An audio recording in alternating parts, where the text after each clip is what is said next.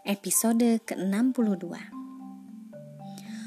Taman Kuil Kuil-kuil Buddhis di Jepang terkenal akan taman-tamannya.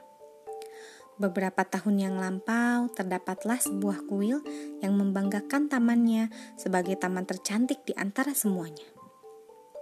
Para perlancong berdatangan dari berbagai penjuru negeri hanya untuk mengagumi penataannya yang elok yang begitu indah dalam kesederhanaannya. Suatu ketika, seorang biksu tua datang berkunjung. Dia tiba pagi-pagi sekali, persis setelah fajar. Dia ingin menyelidiki mengapa taman itu dianggap sebagai yang paling mengilhami.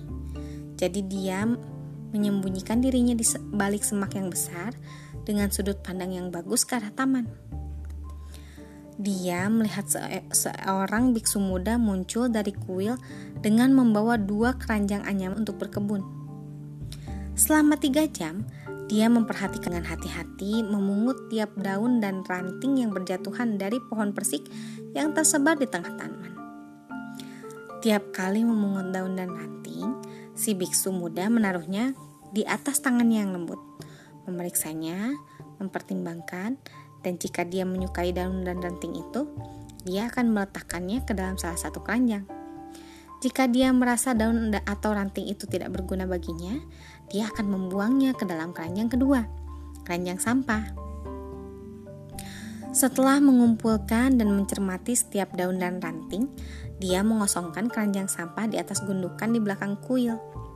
Dia berhenti sejenak untuk minum teh dan menata pikiran untuk tahap penting selanjutnya si biksu muda melewatkan waktu tiga jam lagi dengan penuh perhatian. Dengan hati-hati, dengan penuh keterampilan, menaruh tiap daun dan ranting pada tempat yang semestinya di taman itu. Jika dia merasa tidak puas dengan posisi sebuah ranting, dia akan menggeser atau memindahkannya sedikit.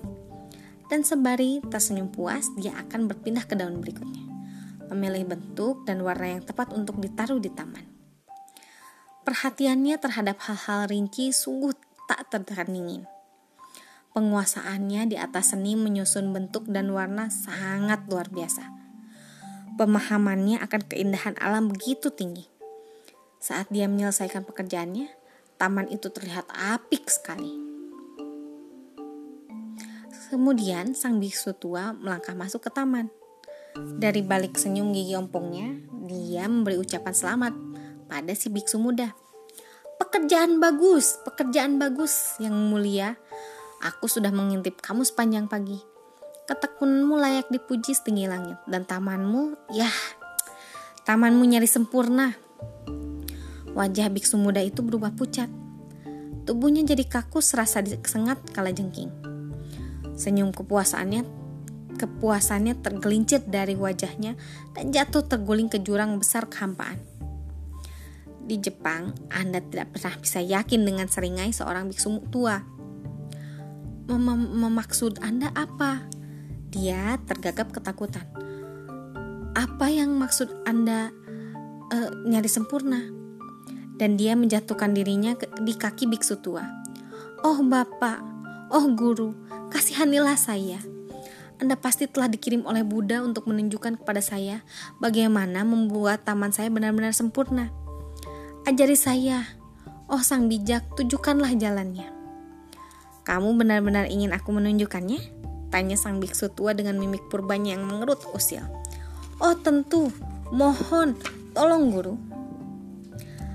Lalu sang biksu tua melangkah ke tengah taman. Dia merangkulkan lengan-lengan yang tua, namun masih kuat itu ke batang pohon persik yang rimbun. Lantas, diiringi dengan gelak membahana seorang suciwan, dia mengguncang-guncangkan pohon yang malang itu. Dedaunan, ranting, dan kulit pohon berserakan di mana-mana.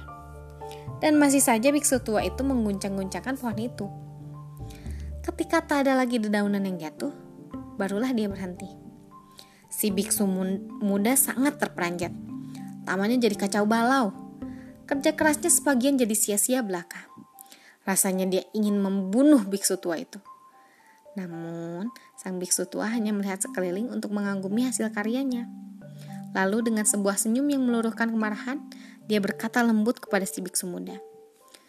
Sekarang taman kamu barulah benar-benar sempurna. Sekian, terima kasih telah mendengarkan. Selamat malam.